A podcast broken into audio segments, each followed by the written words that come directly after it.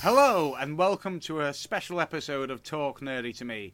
I'm Jay, and today we're going to be talking about Invincible Season 1. That was on Amazon Prime recently, and that just aired. And we're going to talk about it in full spoiler detail. And when I say we, you might be like, who's we? Because normally I would say, I'm Jay, and there'd be a quick, I'm Gaz that comes up. But there is no Gaz today, because Gaz didn't watch it. So I've called in an old an old friend, an old friend of the pod. I want everyone to welcome back the king, Chris Wakefield. Everyone is back. Everyone, Chris Wakefield. Hello, hello, hello there. Hello. I'll see if Gal's going to edit in some cheering. there. I'm sure it'll be fine. Some Yeah, I r- deserve like rap- a, a little bit of a round of applause for the yeah, the rapturous triumphant return. applause. Yeah, yeah. And if there Um, was one thing that I was going to return to the show for, it's this fucking cartoon. It's it's a, amazing. I don't want to show my hand right away, but it's an amazing adaptation of a comic to a TV show. And this is coming from someone who hasn't read the comic, and I'll explain more about that as we go on. But yeah, from this point on, there's going to be full spoiler details. So if you if you've not watched the show, go watch the show and come back to this. And if you're, and also I'll just throw it in now. Go to w.talknerdy.uk, email us at talknerdyuk at gmail.com. Don't know why I forgot that for a moment. Um, and yeah, I just wanted to get all that out the way because I just really want to talk about this TV show. So, left a little gap there for Gaz. He'll edit that. Uh, the gap so- filler. gap filler, Gaz filler. Um, right. So yeah, let's just get right into this.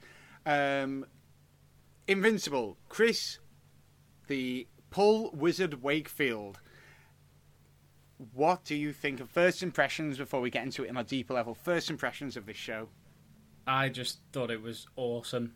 I thought it was just like literally jaw dropping television, just top tier. It- Yeah. You know, just fantastic. I mean, have you read the comic? No, well, if you remember rightly, uh, on an episode of Chris's Comics, Free Comic Book Day issue, um, a Free Comic Book Day episode, should I say, I read the Free Comic Book Day issue that was a reprint of Invincible number one. And that was my first exposure to it. And if you remember, I was very lukewarm on it. And I just said, yeah, I read this. Uh, there's a lot of fuss going on about it, um, but I thought it was okay. Uh, it was just like a a pretty bog standard Saturday morning cartoon superhero origin story. But you see, the, issue one ends um, before the the um, the Guardians of the Globe are wiped out by Omni Man uh, brutally. So of course, when that happened in the show, you know, I did not see that coming. Um, so that part's not included in the first issue. That's what I didn't carry on with it. You know, That's I mean, maybe if that- insane because I, in my head, like when I was re- when I was watching this, I was like, "What a way to end a first issue!" Because that's how I. I'm, so like, don't Yeah. put that in issue one. No, no, that's why I didn't carry on because like I I read it and it was just like that's okay, you know, it was fine. It wasn't anything special. It's definitely not anything that is like different and like crazy. Um, so yeah, I wasn't even that stoked. I wasn't that stoked on the show coming because I was just like, you know, I didn't really have any expectations for it. Um, so when that happened at the start of episode one, I was just like, what the fuck? Okay, this is getting interesting. Yeah. By the way, just I just realised I've been like one of the worst hosts ever. Uh, for those who don't know, I'm just assuming you all know who Chris Wakefield is. But if you don't know, for whatever reason, Chris and uh, Chris hosts a podcast called Chris's Comics that I guest on like regularly to the point where we've made me a co-host, which is nice. Um, but also, Chris used to be on Talk Nerdy to me, and it was more or less Chris was the comics correspondent. He's the ma- main man, and he is still in my life my comics correspondent. So when it came to this show, or any comic book related show, if I don't read the comic, the first person I talk to about stuff like this is Chris. And if Chris isn't reading the comic, to me it's almost it's almost a bit niche. Like, and the idea that Amazon were making a show about this, I'm not saying it is niche, by the way, but if I if Chris finds it niche, in my opinion, I still think that a lot of people will find it niche, and I still feel like that's the impression I've gotten. Because, by the way, I love this show. This was amazing. It's great, but God knows how many people I've tried to talk to this about, and no one's watched it apart from like you and me. That's really interesting that you should say that because I've got the complete opposite story to like people in my circle. Oh, come Um, on. Yeah, I mean the reaction to this show um, was just like crazy for me because there was people watching it that I would never expect to watch it. Like everyone in work was watching it. Like, Really? people, yeah, like people that I wouldn't expect to. Like, you know, I don't want to sound like a snob, but even like the normie, casual comic book fans who don't actually read the comics, you know, they just watch like the Marvel movies, whatever. You know, they were watching it, and it was literally like the water cooler, you know, talking point in work every Friday. It was like a, it was a big I- deal. I, just, I want to be at that water cooler. Yeah, Why- dude, I had to walk out of work. The uh, when was it? It was on Friday because I was in work early, and then everyone else came in, and they were about to spoil it for me. I literally had to run out of work with my fingers in my ears, going la la la la la. Don't fucking say a thing, and they were just shouted out, "You're gonna love it!" in the car park, and I was like running to get in my car before they could spoil it. But yeah, like honestly, like everyone was watching this show. Like, um, it was it was funny actually because I was like halfway through the first episode, and um, Abby walks in the room, and she sits down and she just starts playing on her phone, and she's like, "Why are you watching this like lame cartoon of like a rip off of every other superhero property?" And I was like, "It's it's what all the cool kids are watching. It's meant to be good, you know." Um, and she was like, dead like you know, turning her nose up at it, and then as as the as the show like progressed, I could see her sort of like get more and more into it, and she like put put her phone down, and by the end of the episode, she'd like stopped looking at her phone completely and was watching it intently on the edge of her seat. She was like Yeah. hooked, um, which is which is great. However, it then be- it then became one of those annoying shows where you have to wait and you can only watch with your partner. It was Yeah. like one of the sh- our, one of our shows that we watched together. Do you know what I mean? Yeah. Um, but that was completely unexpected because Abby's like she's not into cartoons at all. Like, um, And Abby likes you know, if- independent comic book stories, so the idea of like Yeah. almost traditional superheroes, but like the Aldi version of them, just is still not going to appeal to her. it was yeah, but it's weird because like every time like she walks in the room and I'm watching like Batman or X Men cartoons, she just like looks at the screen, sighs, and then walks back out again. But for some reason, this one like really connected with her. Um, you know, like I say, she she was just totally hooked on it. Um, we you know we finished the last episode, and then as soon as the credits rolled, the first thing she said was, "Is there going to be a season two? And I was like, "Yeah," and she's like, "When?" like I think she liked it more than me. It was crazy. Um, but but yeah, it was like um, maybe I don't know, maybe um, it, because it was like edgy and violent or something, or maybe I mean, just because let's, it was really let's, let's. That's a really good point to go into because, like, we're talking Amazon Prime, home of the boys. Um, yeah. This was basically just animated boys, It, yeah, it's animated. which which- sounds strange to say. that sounds like something like. Yeah, it doesn't sound great when you say that. Animated boys. animated I really want- boys. I want to watch a violent animated boys TV show. Um, I mean, it was and it wasn't. I mean, it's obviously got nothing to do with the story of the boys at all. Yeah, Uh, but, it's, but isn't it weird how that- like you would think that a show like this would tread on the toes of the boys because it's superheroes, it's violent, it's ripping off other characters in order to you know parody other characters in order to progress a story and to also make a point. Um, it's the same humor, it's the same tone, but at the same time, they're very like they are. I don't know if it's because it's one's animated and one's not. They just feel like very different shows. And I've seen people like having these Omni-Man versus Homelander arguments on Twitter and on Facebook, but they're not like saying like.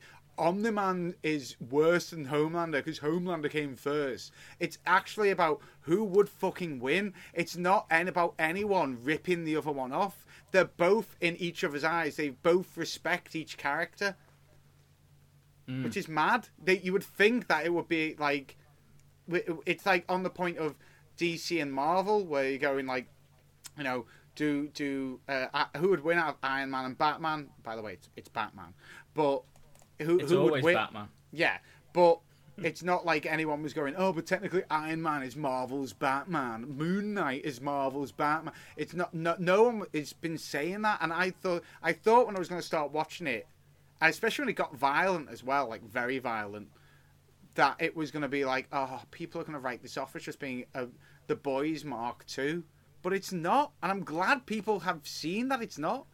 Yeah, it's it's not just like edgy and violent for the sake of being edgy and violent. Like it's a really well written and put together show.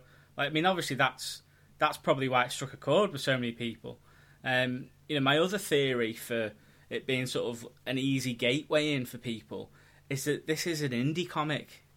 It's not DC or Marvel, so these characters, you know, they're, they're easier to jump onto because there's no convoluted backstory or continuity to catch up on. You know, these characters being portrayed for the first time ever, and you're seeing that for the first time ever, so it's so much more accessible. That's my theory on it, anyway. Yeah, like what, what, what, um, what publisher was Invincible released on? Uh, it was Image, uh, but it was Skybound, which is the Rob Robert. Is it Robert Kirkman? The guy who did this. Yes, it was Kirkman. Um, the guy who did Walking Dead. Uh, I think Skybound is his um, imprint. Yeah. ah, right. So it was that's an in, it was an indie of an indie. So it's like Bloody really. hell. That's what I was you. I was, I s- funny enough, Eve saw walked down, walked past, and was like, "Why are you watching this animated?"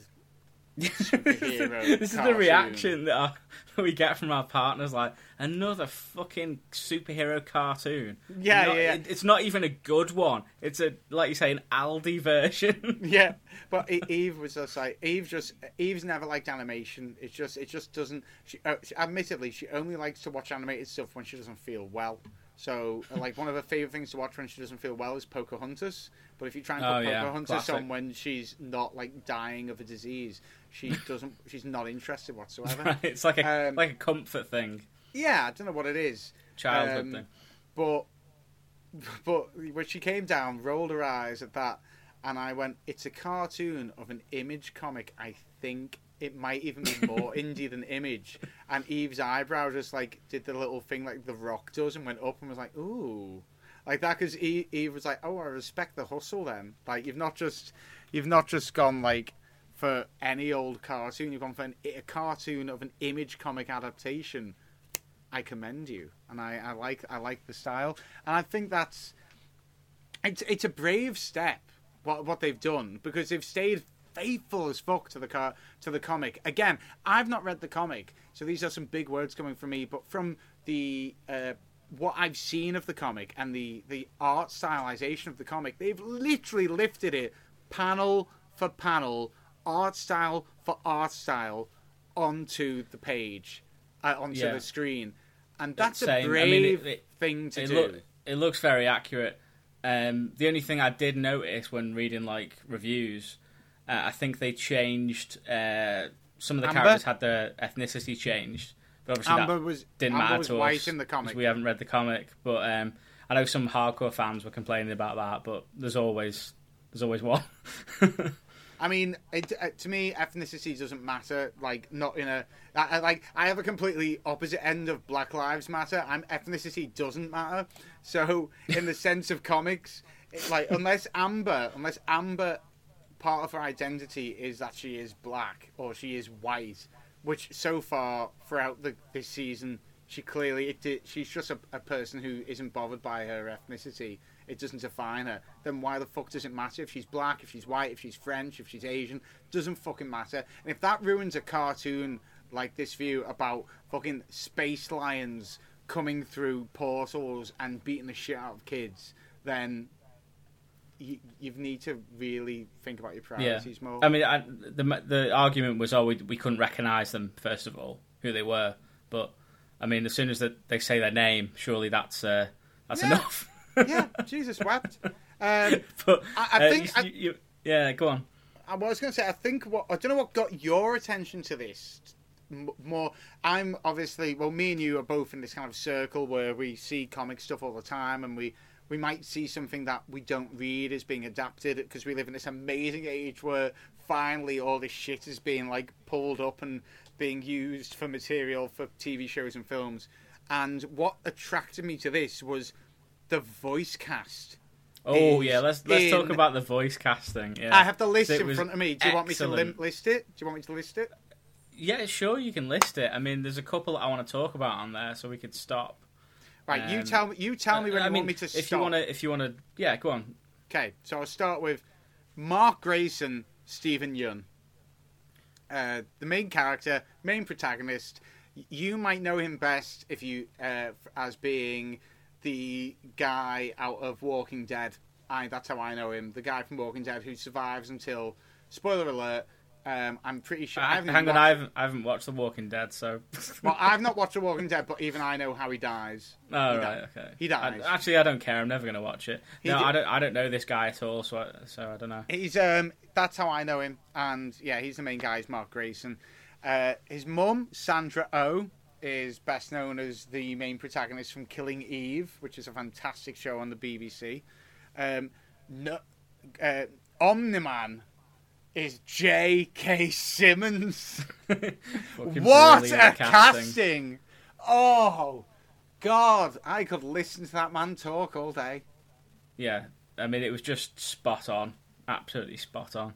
it worked so well. Like there was, but he's J.K. Simmons has this ability to turn in this in the space of an entire sentence from speaking soft and soft and lovingly into hard and more more conflict in his voice than between you and the teacher you hated when you were a teenager.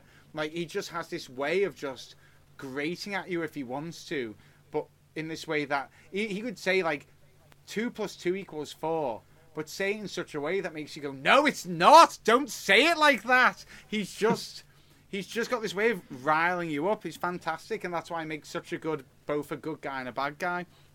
Um, Amber is played by Zazie Beetz. I think that's why they changed Amber to being. Oh, she looks just like her. Yeah, I think. Yeah. I oh, think is that cha- who they changed? Yeah. Yeah, I think that's why they did it because. Otherwise, Yeah, she looks exactly like her. She's If the girl that was in Deadpool. Uh, not Deadpool, fucking Joker. No, she was in Deadpool No, too. yeah, she was in Deadpool. Yeah, She's, she was uh, Domino. Domino. Yeah, she was Domino. and she was in Joker as well. But that's but that's my point. It's like if people are going to complain about white people playing playing black characters, well, you can't have black people playing white characters because it, it's hypocritical. So they just went, well, I, I want Zazie Beetz to go around now and just play every every single white comic book character, just to prove a point. She's done it here twice now. um, oh god, yeah, she has. Yeah, Domino's Yeah. technically, technically, if we want to get into it, white, but she did I mean, I'm again. just, but again, I'm maybe this is Zazie Beetz. that Amber Za- was white in the comics. I don't know. Yeah, well, yeah, no, Amber was white in the comics. I know that for a fact. That's where I've seen the kickoff, and that's where I've gone like, oh, this is a hive of scum and villain. Mm. But actually, here's a here's a question about eth- ethnicity. Um, uh, Mark and Debbie, they're obviously uh, Japanese voice actors, right? yes, Um, are, are is are they are they Japanese in the comics? Ooh, that's a good question. Let me just go a little quick Google. This And are and are they Japanese in the cartoon too? I think they are. Yeah, right? they are. Yeah, they definitely, Yeah, they definitely yeah. are in the cartoon. Um, Mark Grayson. I, I really don't want to offend anybody by this conversation at all. No, but I'm this just is gen- but this genuinely is just a, curious. this is a this is a genuinely curious. Yeah, yeah. I like, about yeah, I it. didn't even. Son I of didn't even Deborah know if they are Grayson. Japanese. Um, I'm trying to look at this without looking at um, anything spoilers for future Oh series. yeah, D- So don't do that. No, yeah, I don't want to be the one that spoiled it for you. Well, you, you yeah, say that, whatever. but by the way, anyone who's who, anyone who's listened to me and, and me and Chris speak, no, he spoils everything for me all the time. King spoiler. You do. King spoiler. You do it all the time. Um, I can't see anything. I I think. I think she is. I mean, it, it really doesn't matter. I was just curious. that's all. it is a curiosity, but I, I think she is. Um, then you've got Grey Griffin as Monster Girl, Kevin Michael Richardson as the Mauler twins. Actually, I want to like just stand back. I mean, when we say there was like characters that were parodies, there was also characters that were.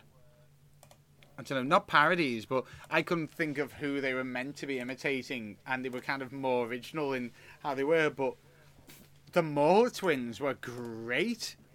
I loved. I, I I loved. Didn't you like all these background characters? Like the very final episode where it showed, like, where he's like, "Oh, I just want to finish high school," but then you see everything that everything that's been set up. All these other villains that have now like got their place. Like you got that dude who i- is now looking like he's gonna be a bad Luke Cage and gonna be like running the, a dark Oh side yeah, of the city. yeah. I thought that exact same thing. Yeah. Yeah, and you've got and then you've got the Mauler twins, and then you've I and I was loving all these like little things going. You know what? As much as you can make fun of them doing like Aldi superheroes to push the story along, they've then put their own original characters deep in there to continue the story. They grip you Yeah. with the Darkwing, but keep you with Monster Girl.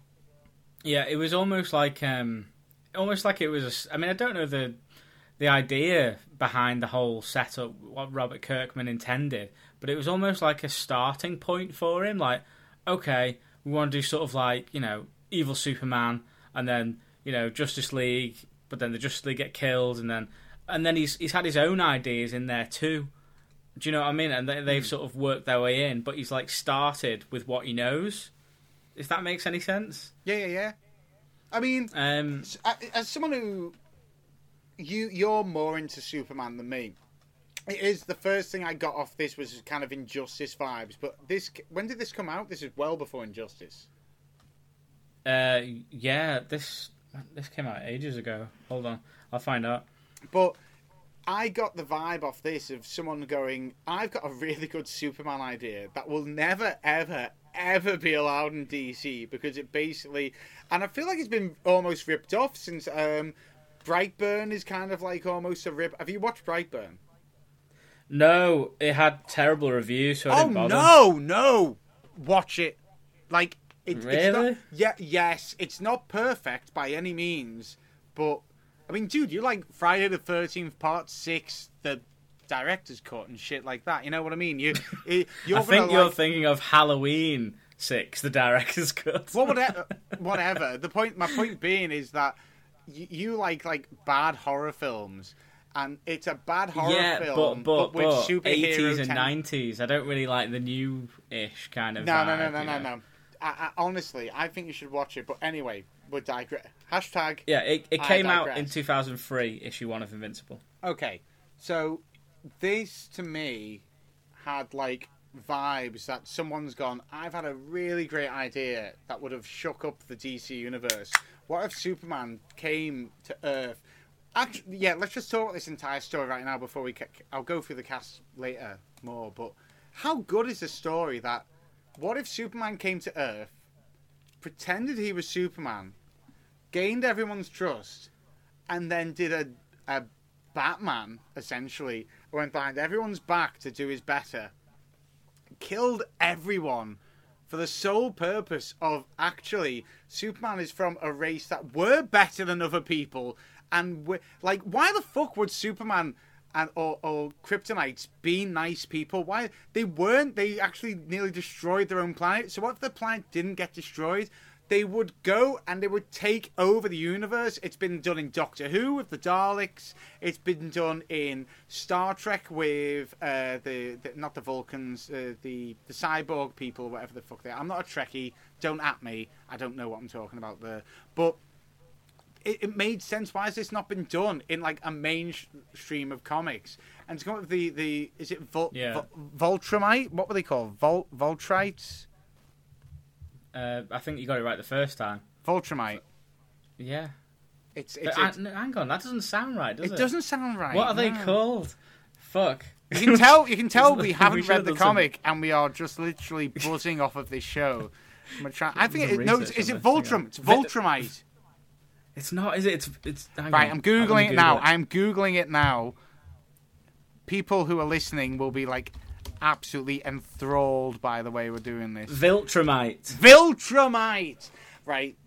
Doesn't roll off the tongue, does it? Viltramite, but it's such a good idea that there's a race of su and I love the way that he even like has said to Mark and to Debbie like, "Oh, we are a r- peaceful race who just want to do the best, and we go round and we are diplomats and we bring every every you know civilization up to its highest peak." But when you find out that at the end that they, they they don't, they actually they killed half their own planet, which is so fucking Sith Lord kind of shit, which I love. And they um and they actually go around each planet enslaving them until they to do their bidding and to be like and to follow Viltrumite rules. And if you don't, you die. It's like this The thing is, like with that, it, it's so like batshit like crazy, but it's actually very realistic because yeah, that's what would happen. It's more realistic than It's oh, more- Oh, our planet died, and we sent our last son to to Earth, and he just happens to be a very good boy and well-adjusted. Fuck no! There's a guy who got his parents shot down the road in Gotham, and he dresses in latex as a bat. There's no way that would happen in the DC universe. How the fuck does Superman exist? Doesn't work. This makes so much more sense, and so does every character. It's like they went, right, let's take this character. We can't rip him off completely. Let's do the parody, the Aldi version, as I said. But how do we, how do we do it? Well, let's make it more like how it would happen. And it was more like I love the the, the Aquaman's version. Is a guy who's literally half fish, and he's bored. And he's just waiting for something to. Yes, he would be bored. He lives under the water. What the fuck happens there? I loved all that, but Yeah, I mean the storytelling was just sensational, and the way that they did it here, they adapted it for you know the cartoon. It was just like, you know, it, it also it really makes you question what makes a villain as well. So I mean, it's one of those moments where you just you know with the Thanos thing, it's like, is he right? Like, you know, What- you have those moments where you sort of you My- really do question things. my moment with him was when he revealed how old he was. When he revealed how old he was, like he's like, I'm Yeah. thousands of years old. I was like, I can understand it now. Yeah, yeah. Like I It, understand. it actually more. gave me a bit of um, uh, vibes of Guardians of the Galaxy Volume Two. You know, with Ego. Ego. Yeah, I've- um, I've seen a few people compare him to Ego, the Living Planet. Yeah, reminded me of that a bit. Yeah, I totally, I, I get that. Like he, if you're that, uh, for me, as soon as he said that, I was like, oh shit, that's like Time Lord logic. Like I am Yeah. so old that the universe doesn't matter. If if I Yeah. exist and you don't matter, you and and and he, it, and it, it, I don't agree with it, but I understand it, and that's worse. yeah, yeah, yeah. Where he's just like, yeah, your your wife, um, your mum's more of a pet to me than anything. Like it's like, Although holy the, the shit. first thing I thought was, what are you doing to the dog? Like, who who Yeah, buys a I mean- cat and goes, well, you're more like a pet to me, and fucks the cat. I mean, the, the balance here as well of like emotion, action, humor, and horror. You know, like the, it was just so perfectly done. You know, it was like Yeah. both funny and tragic at the same time. You know, it was like a really dark story, but you had this like these these wonderful bits of like humor. You know, just weaved in. So it, the pacing was great. You know, and even in the last episode, it was so grim and so much happens but then somehow like it ends on like a high with the hives playing in the background and like a simple joke. And it just felt like totally normal. That was just the tone of the show was just so so well done. Yeah, I mean, you forget the humor among. I- feel like you forget the humor when you come out the back end of it because you've been like, you have been put through the ringer watching this. No lie, you have. Oh man, it's such a fucking ride. But the, you are right. It's like, let's not forget, like his gay best mate is hilarious. I love. Oh, him. he's a, gr- he's a great character. Yeah. Yeah, Actually, uh, that's something I wanted to touch on too. There's a real diverse, you know, cast of characters, and it doesn't feel shoehorned in and pandered to. You know, like it, it's just it just felt so organic and natural. Yeah, that's well- how it should feel. I- Like I he's love- got a, he's got a best mate. He's gay. Cool. Let's crack on. He's going to meet up with this lad somewhere. Great. That was a great episode. Do you know what I mean? It didn't feel weird and forced. Do you know what? Am I making I didn't sense? think. No, it did because I know what you. I know what you mean, and I, I don't personally feel that. Um, but I, I know that there are. No, I said it didn't feel weird. No, no, no. But I mean, I don't personally feel that. Um, th- there is a thing I know that people like say, "Oh, you're making a Netflix show. Have you got a gay character?" No, you do now. Here's Oh, your gay he wasn't character. like the token one. yeah, Yeah, yeah, yeah. He doesn't feel token. He was just No. like it. Just felt like yeah, he's he's the character. He's in it like that. Um, yeah. but there's there's I've what I loved about it was in the background of every episode you've got this linearity, this this thread of what is going on with Omni-Man. What is this entire thing he's doing? Why did he kill the Guardians? This is a total Oh, it's such a great mystery. Yeah. Through the whole thing, and then you got like like like Batman as a demon, like. well, it's with, Hellboy, like, it's Hellboy and That- Batman that combined. It's great. He was like Etrigan the demon, but Batman, but Rorschach, and I was like, this this is a sick character. Like The Exorcist, like Yeah. in, in when he's in the room, like people you can see their breath, it's cold. Like Yeah, dude, that was sick. And I, I, but what I liked is that while all that's happening in the background, Mark is going on this journey of discovering his powers and kind of like learning how to be a hero. And those are like one-shot comic episodes. So. Yeah, nothing Dude, the continu- character development was just top tier. Nothing Like, continues was- into another episode. Like when when he goes to Mars, that entire thing happens on Mars in that one episode. Yeah. They don't address it beforehand. They don't don't address it afterhand. However, Well, they do have in the, in the last well, yeah, yeah. episode. the- they've got until yeah. the final episode where they basically Yeah. reveal this is everything we have just set up, and you didn't even notice because yeah. you were too busy looking at the mustache man. Yeah, exactly. And that is the sign of fantastic writing. You know, when so there's well so written. much going on and they set up so much stuff, and it's not overloading you, and it's not too much to take in. There's you know there's some complex things being set up here, but Yeah, it never felt exhausting. It felt so fun. The whole thing. I And I don't know how they did it. You know, it just got better and better as well. I like like how- seven and eight are like masterpieces. Oh yeah, like when they bring out the fake Cthulhu, and it comes Yeah. and it comes out and it's like drugged up like shit, and like it it could take them down. I was like, I don't know what I want to happen here. I genuinely don't know what I want to happen. I just whatever happens happens. I don't. I, it's. I'm just. I felt like a spectator as much as the characters in the show who have no Yeah. powers. Exactly. And and when you get to that position where you're watching a show that you know it's coming to the end of its season and you can't predict what's going to happen next, that's something special. Yeah. You know, like when you are on the edge of your seat and you're like, "Oh, I don't know which way this is going to go now." What you know, that's actually really fucking you know a really well put together show. Um, I'll carry on down this uh, list, by the way, because I'm sure it'll set us off on different um, digressions. But Walton Goggins played Cecil. Now, I'm already going to stop. Cecil is, for me, Which one's he? he is the Fury of the world. The, the Nick Fury, Fury? the Nick Fury, the the Uh, oh, yeah, yeah, okay, yeah. Right. I mean, I'm kind of shocked that you're like uh, trying to remember him. For me, like whenever Cecil was on screen, my it's not like my attention was diverted anyway, but I was a full attention. If Cecil is on, something big is happening. Like this guy knows shit. He's got scars on his face. He is old.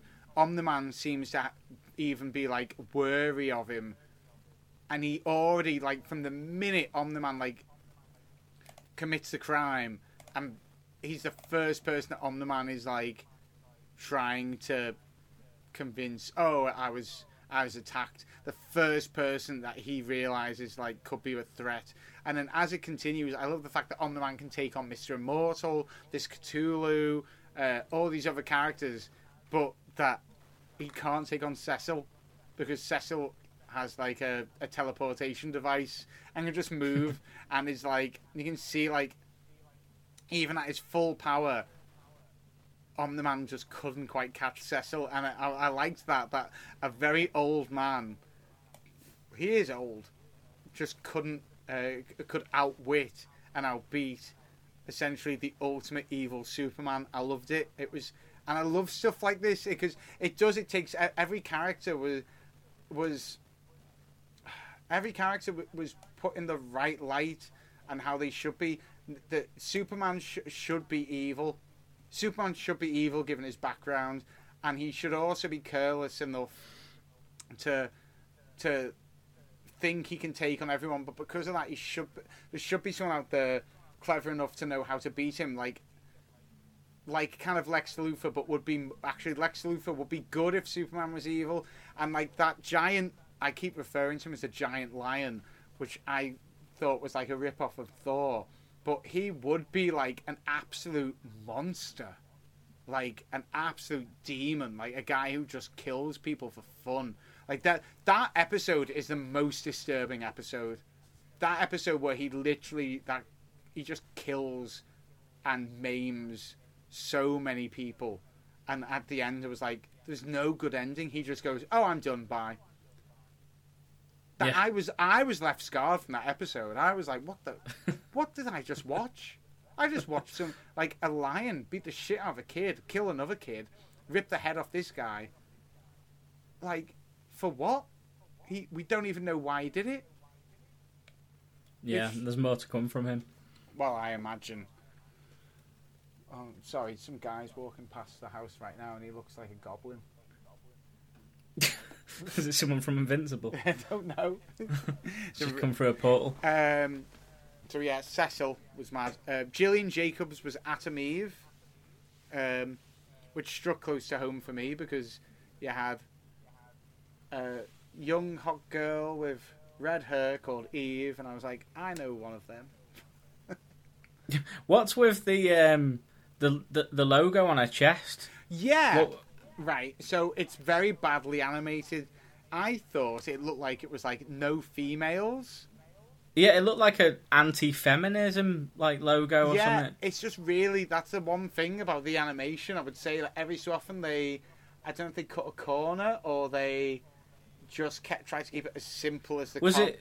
So what it's what is it meant look- to be though? Is it me- It's meant meant to to be be- like an atom? Yeah, so it's basically meant to be the female symbol, but with the nucleus kind of spirals Oh, going right. around. But from a, from literally any shot that I did that wasn't more than two feet away from her, it just like an X on the female logo.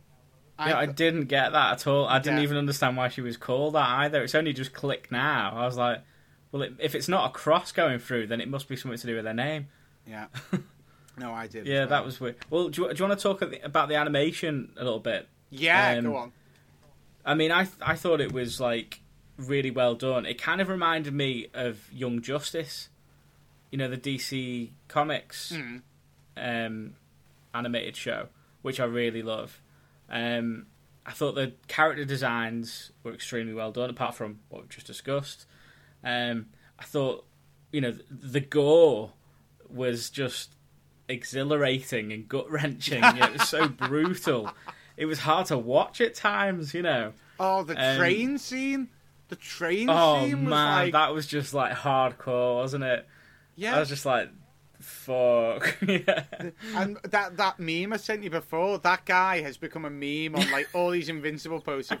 For those who don't know, That's a the- great meme. Yeah. the, the guy that Mark saves, the black the the black guy who's like the the fighter pilot, and he he lands and he's like, "Oh, thank you for saving me," and then fucking Omni-Man just lands behind him and literally crushes his head. That's become like this meme of stuff. It's fucking hilarious. But yeah, dude, like all that kind of stuff is. It was hard to watch. There were moments that were like, like I said, that episode six or seven with the the Thor lion character was the hardest because I, you know what got to me? The bit where he tried to save that old woman when the aliens were invading, and then he like he grabbed her and flew off of her, and then like fell over and ended up like crushing her to bits. And he was just holding her body, just like mangled. I was like, oh, that's so grim. But it like it wasn't like like gore for the sake of gore. It, it, it was suspenseful. Do you know what I mean? It needed that to raise the stakes. yeah, it- Um, I agree. and to sort of I don't want to say set it apart because it wasn't a gimmick. Do you know what I mean? It just felt right, but it was just I actually think you said Yeah. it really well at the beginning, you know. And I think it's what sets it apart from the boys. I think you pointed out, and I, I'm not taking away from the boys. If you listen to our boys reviews, I love the boys. Uh, I really. oh, you do love the I boys. do- I like the boys. Um, but you said that it wasn't gore. You said something similar, like it wasn't gore for the sake of gore. It wasn't like rip-offs for the sake of rip-offs. It was very clever storytelling. Now, I'm not saying the boys isn't good storytelling, but it definitely the boys what it does clever. it leans on. It leans into that a lot. Yeah, yeah. So like yeah. it leans into, you know what'll be funny? This baby's got lasers for eyes and he's gonna wipe out everyone. How mad is this scene? And it it leans into it and does it correctly and well and fantastic. This doesn't do that. It actually steps back weirdly and is just like this scene is going to be gory, but there is an intricate reason why. There's going to be a deep reason why, and a deep reason that I'm not saying that the deep reason wouldn't be in the boys, but the boys is a little bit more shallow a pool than this show. And I, I'm not by if anyone's like driving the car and going no, but the boys. I'm not taking away from the boys. The boys is its own style, and what part of its style is that it's a shallower pool, and that's what makes it good. They are both their own things, very, very much clearly. I cannot state that enough, and for vote both very different reasons. And but this is what separates it. Yeah. Um, yeah. I, I really liked the animation. I thought it was uh, extremely well done. Yeah. Yeah, I did. I did as well. There was there was points where I think what really struck it for me, and I think that's what made Eve look at it and go like, "Huh?" Was like I think Eve was like, "You watching an anime?" When I'm not, I'm not watching. An, what am I watching? But it's not an anime, but it's not your run of the mill animated show either. It's kind of this mixture of. It, it, it just kind of I, I don't know what it is. I'm not an animation expert, but it's not also sticking to classic Saturday morning cartoon style. It's got this, and because there's gore in it as well, I associate gore with anime personally, because it is like a more adult theme normally. It, it, it's it's it's it's again it sticks to it. It's its own thing. It's just dead good. Yeah. Um, It's funny because to me, I mean, it felt a little bit nostalgic, and I couldn't quite put my finger on as to why. The you know the only thing I can compare it to is Young Justice, you know the animation style, yeah. but it also felt fresh at the same time. So it was this weird contrast of yeah, this feels like a new show, but at the same time I'm getting quite nostalgic vibes from it. I don't know why. Right. I've got, I've got something for you. The big debate. The big debate. Zach, um, Jason Mantzoukas plays Rexplode, who is by Yeah, Rexplode. do you know who that dude is? yeah, he's the guy. He- he's in The Good Place. He's in Brooklyn Nine Nine. He. I know him from um, Parks and Rec as Dennis Feinstein. Yes, yes, he is. He is. Great character. He's such a good voice actor, and he's such a good actor. To be fair, he plays Rexplode, and here's my problem: one, Rexplode is the worst character in the whole fucking program because, like, I don't even know what he does. I don't get his power. It's weird. He throws ping pong balls, and they make explosions. It's like um, it's like a, an obnoxious like, Gambit. ju- Jubilee.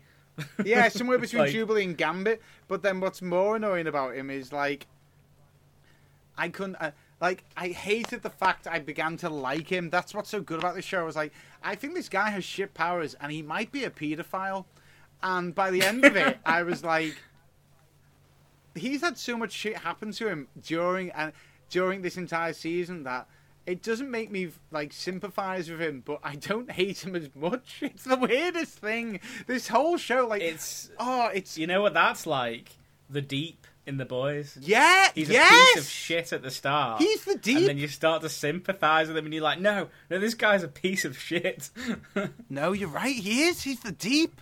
I didn't even think of that. Um, by the way, did we all enjoy uh, Mark Hamill? Dude, I had no idea that was Mark Hamill until I looked at the IMDb list, and I was like, holy shit, that was Mark Hamill. I knew his voice sounded a bit like, you know, of a different caliber. You know, it was like they've not just got any old guy for this. This this guy's voice is different. I didn't pick up on it. Oh no, I always Mark Hamill. I recognise from a mile away. Um, he played the guy that made the super suits. Yeah, and I think that was a really good part for him to play. Like he just He needs a bigger part. It's Mark Hamill for fuck's sake. no, I, Mark Hamill likes to play these parts. He likes to just be like the guy in the background. He's had these big parts. He's been Luke fucking Skywalker and the Joker. He's he he's had his moment. He he could You know who is good? Um, Zachary Quinto is Robot. Yeah, dude, Robot. Right. So here's the thing. Robot, all the way through, has this has this mystery as well. Like up until about two thirds in, and it's revealed. He's got this little mystery going on, and when it's revealed, it's such like a big, like it feels like a soap opera kind of like reveal. Like Robot is actually a man trapped in a tank who is planning to become a boy and wants to close and do all this. And in my head, I was thinking this shouldn't work because we've had no background leading up to this. It's like totally like throwing an extra story in that doesn't need to be there, but it works. It it, it actually works. I'm that invested Yeah. in Robot, and I'm that invested in every character that this story that on any other sto- in any other show, this is a thrown in soap story, last minute twist actually works. I it didn't matter that I how has he ended up in that tank? I don't know. How does he end up looking like that and needing to do all this? I don't know. How did he come up with being a robot and coming? I don't know. Do I need to know? No, I don't. Because it's Yeah. so well told. Zachary Quinto himself did a really good job. I mean, he sounds like a robot. He, you know, he's Mr. Spock, isn't he? Yeah. From the Star Trek reboot. Um, he's also in American Horror Story, I think. Um, yeah, he's really good. So I enjoyed his performance there. But yeah, I get what you're saying about like the the whole that plot thread was a bit odd. I mean, yes. Now I'm thinking about it. It's like, well, at what point did he decide to become a little boy? Is it when he started to have a weird crush on Monster, Monster, Girl. Girl? Yeah, Mon- a Monster Girl. Because that that's a that's an odd thing that like that she.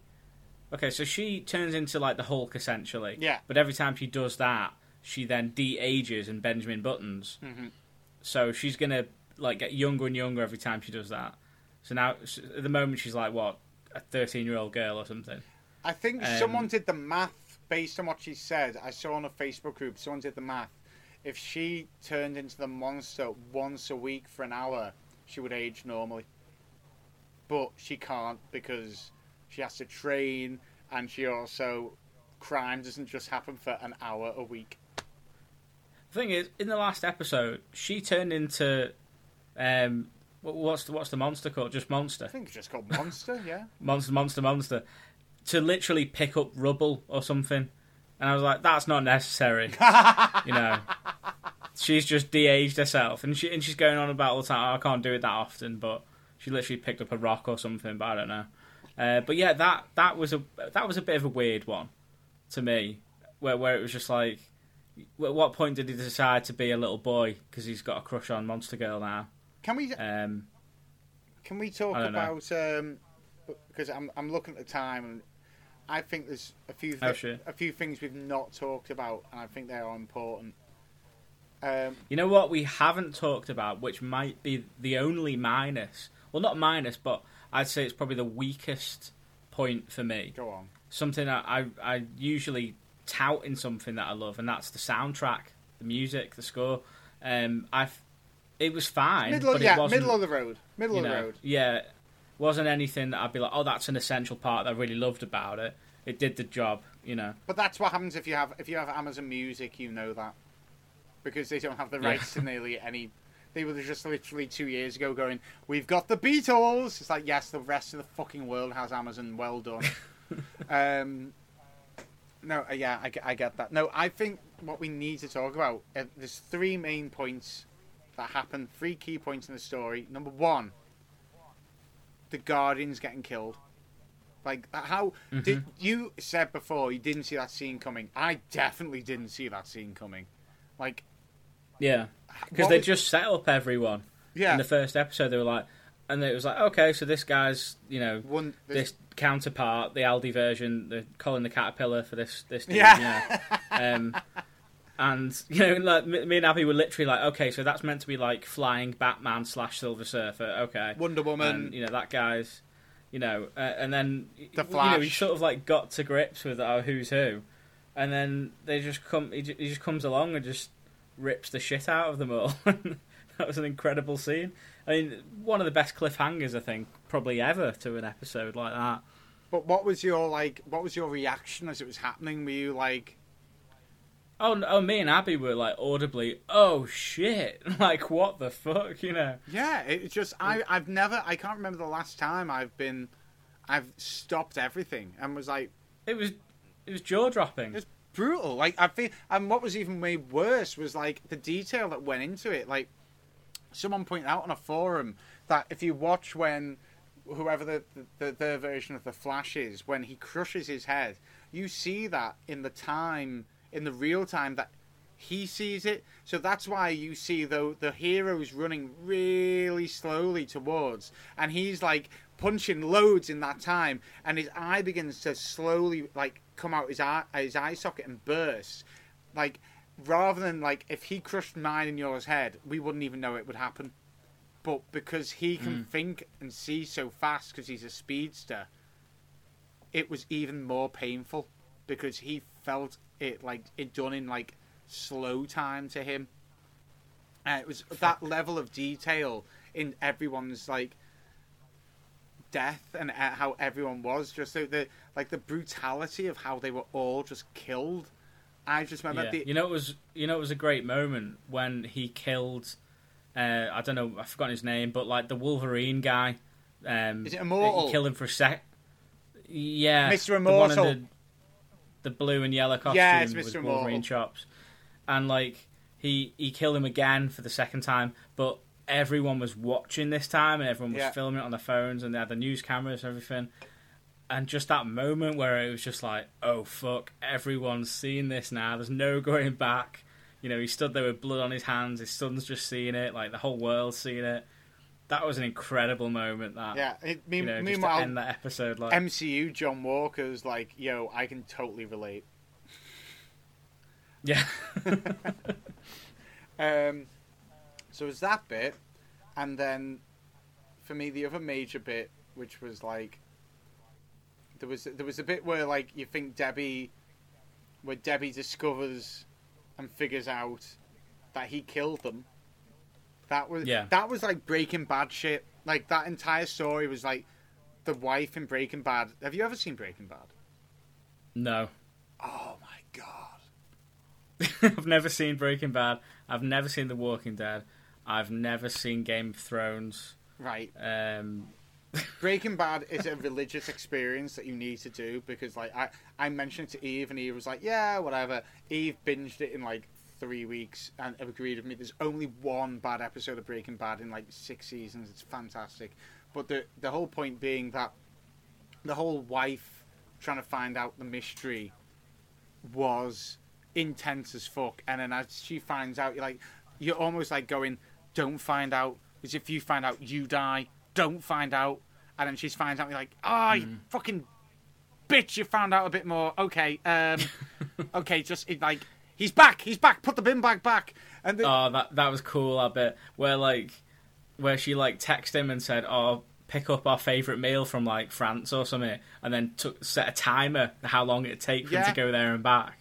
I was like, that's so cool. That was that that was like intense, shit. But that's what I liked. I loved that the detail on that, and then the, Yeah. the final battle. One thing I didn't get about that was why didn't he just throw his suit away? You know, with all the blood on. didn't want anyone. Why didn't he just throw it away? Why did he keep it in a bag and shit? didn't want anyone to find it because he knows Mm, about I Cecil. suppose that- Cecil, Yeah, I suppose that he's got all those invisible guys everywhere and that, hasn't he? which I loved that. Which, by the way, that was an incredible like revelation at the end of the last episode, where it was like he took him in that white room, and then he was like, "Lights on," and then he was like, "Yeah, this is what's going on. That's all you can see now. That's enough." Um, yeah, we've been putting stuff in the water.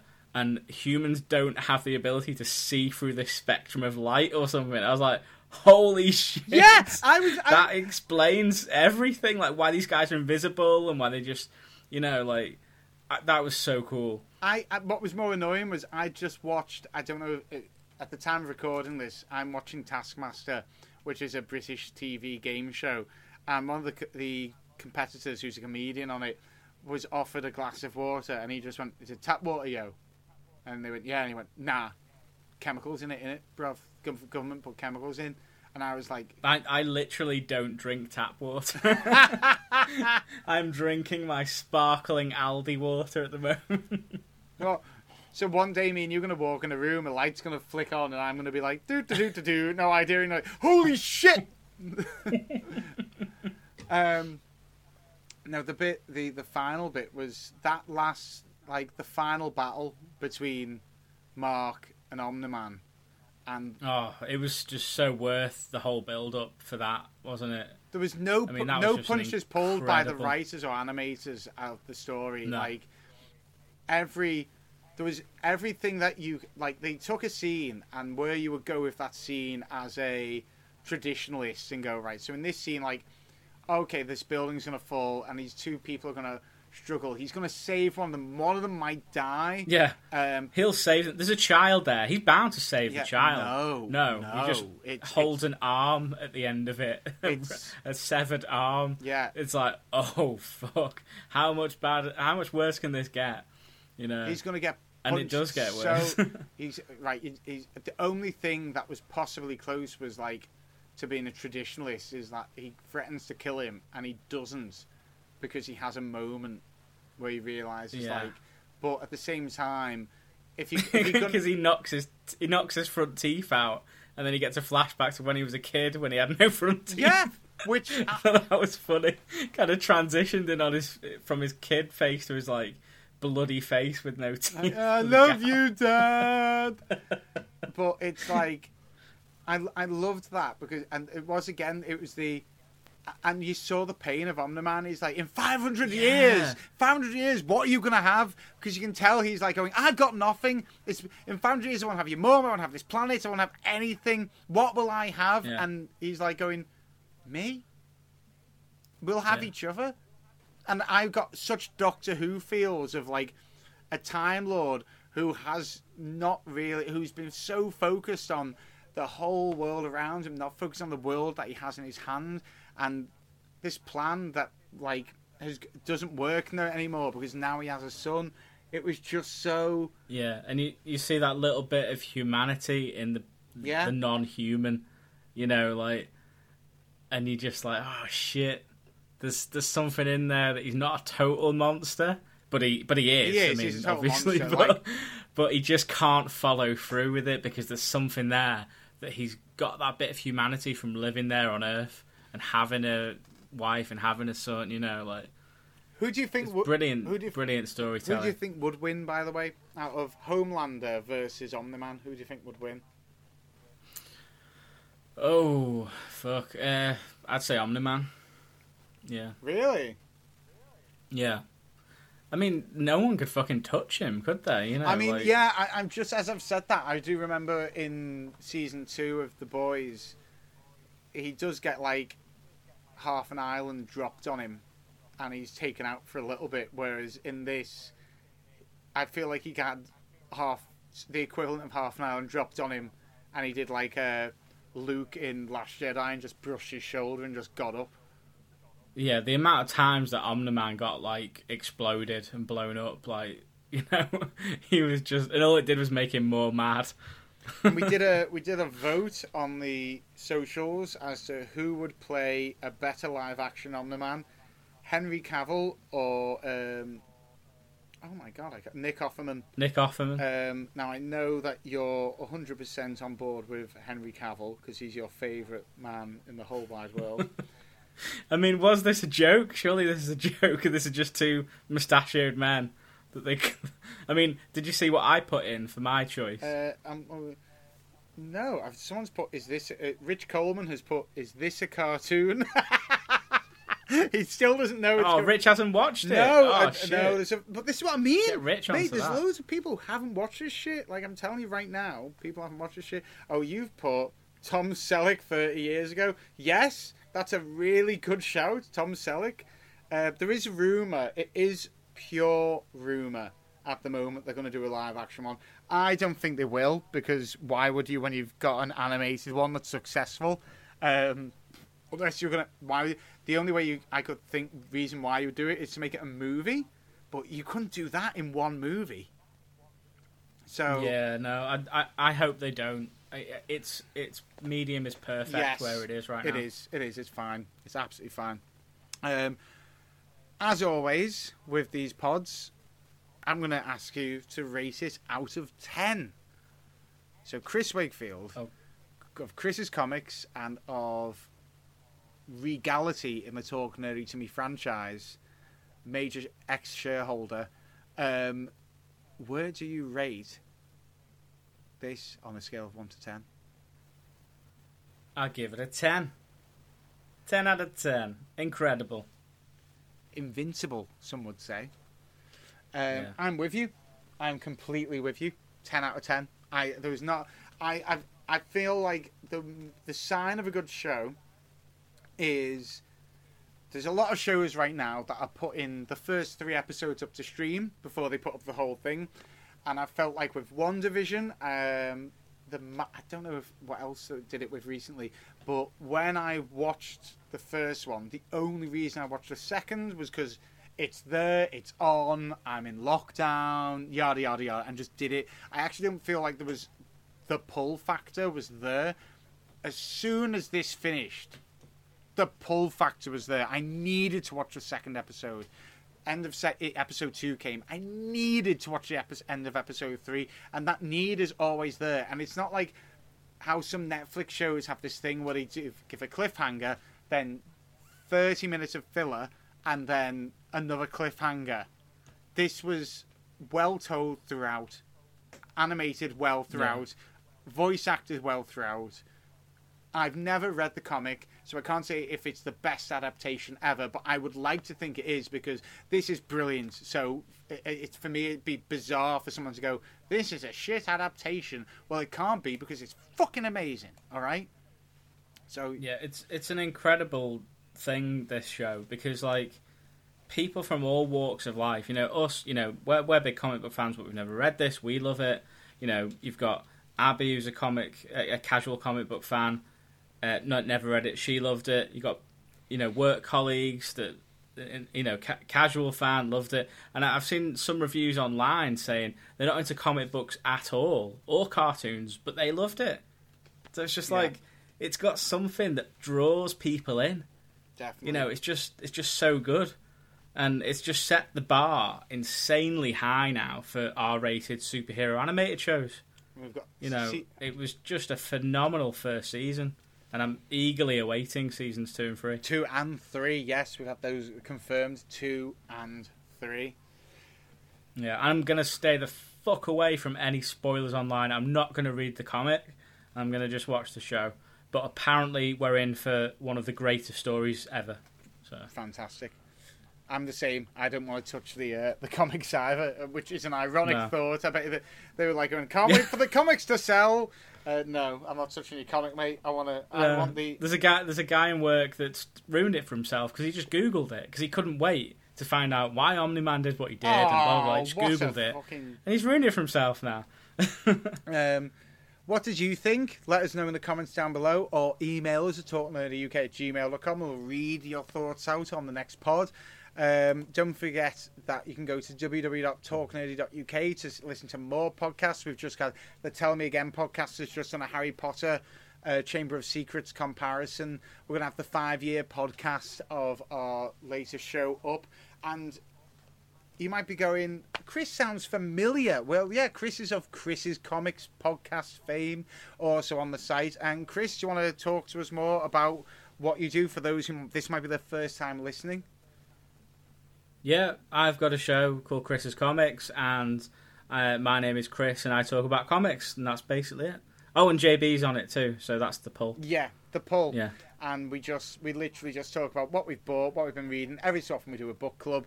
It's fucking great. Um, and if you don't like it, you can suck our dicks. Um, but yeah, If you if you liked Justice Zack Snyder's Justice League, then don't listen to my episode where I rip it to pieces. Because my one of my bosses in work, shout out to Andy, I know he listens to the podcast. Um, he loved that that movie, um, and uh, and like got called into the office, and he was like, "I'm halfway through your rant about Zack Snyder's Justice League." And this is why you're wrong, and that's why he just like went off on me about it. So I know now why certain demographics like that movie, and that's totally fine. That's great. But for me, it was a piece of shit, and I hated it. Anyway, go and check out the show. Yeah. you can listen to it on Spotify and Apple Podcasts. Uh, follow the show also on uh, Chris Comics. The Chris's has two S's. I think it's on Instagram at Chris's Comics Podcast and on Facebook the same, just a slash. yeah. Yeah, that's it. And uh, yeah, just keep your eye on both of our well, all the podcasts because there's loads of episodes of stuff coming up. And yeah, thank you for joining me, Chris. It's nice to have you back, and I'm sure we'll have you. We have arranged to do a couple of things in the future soon. So, I, Yeah, it's nice to be back. Can't wait to talk about Stargirl. Woo! yeah, Stargirl is going to be the next thing that me and you talk about, along with there's a load of uh, podcasts coming up about TV shows, but that's another thing anyway. So I've been Jay. Thank you again, Chris. No problem. And you have been listening to Talk Nerdy to me. Keep talking nerdy! Bang! Gun! I am invincible! Yes! I am invincible!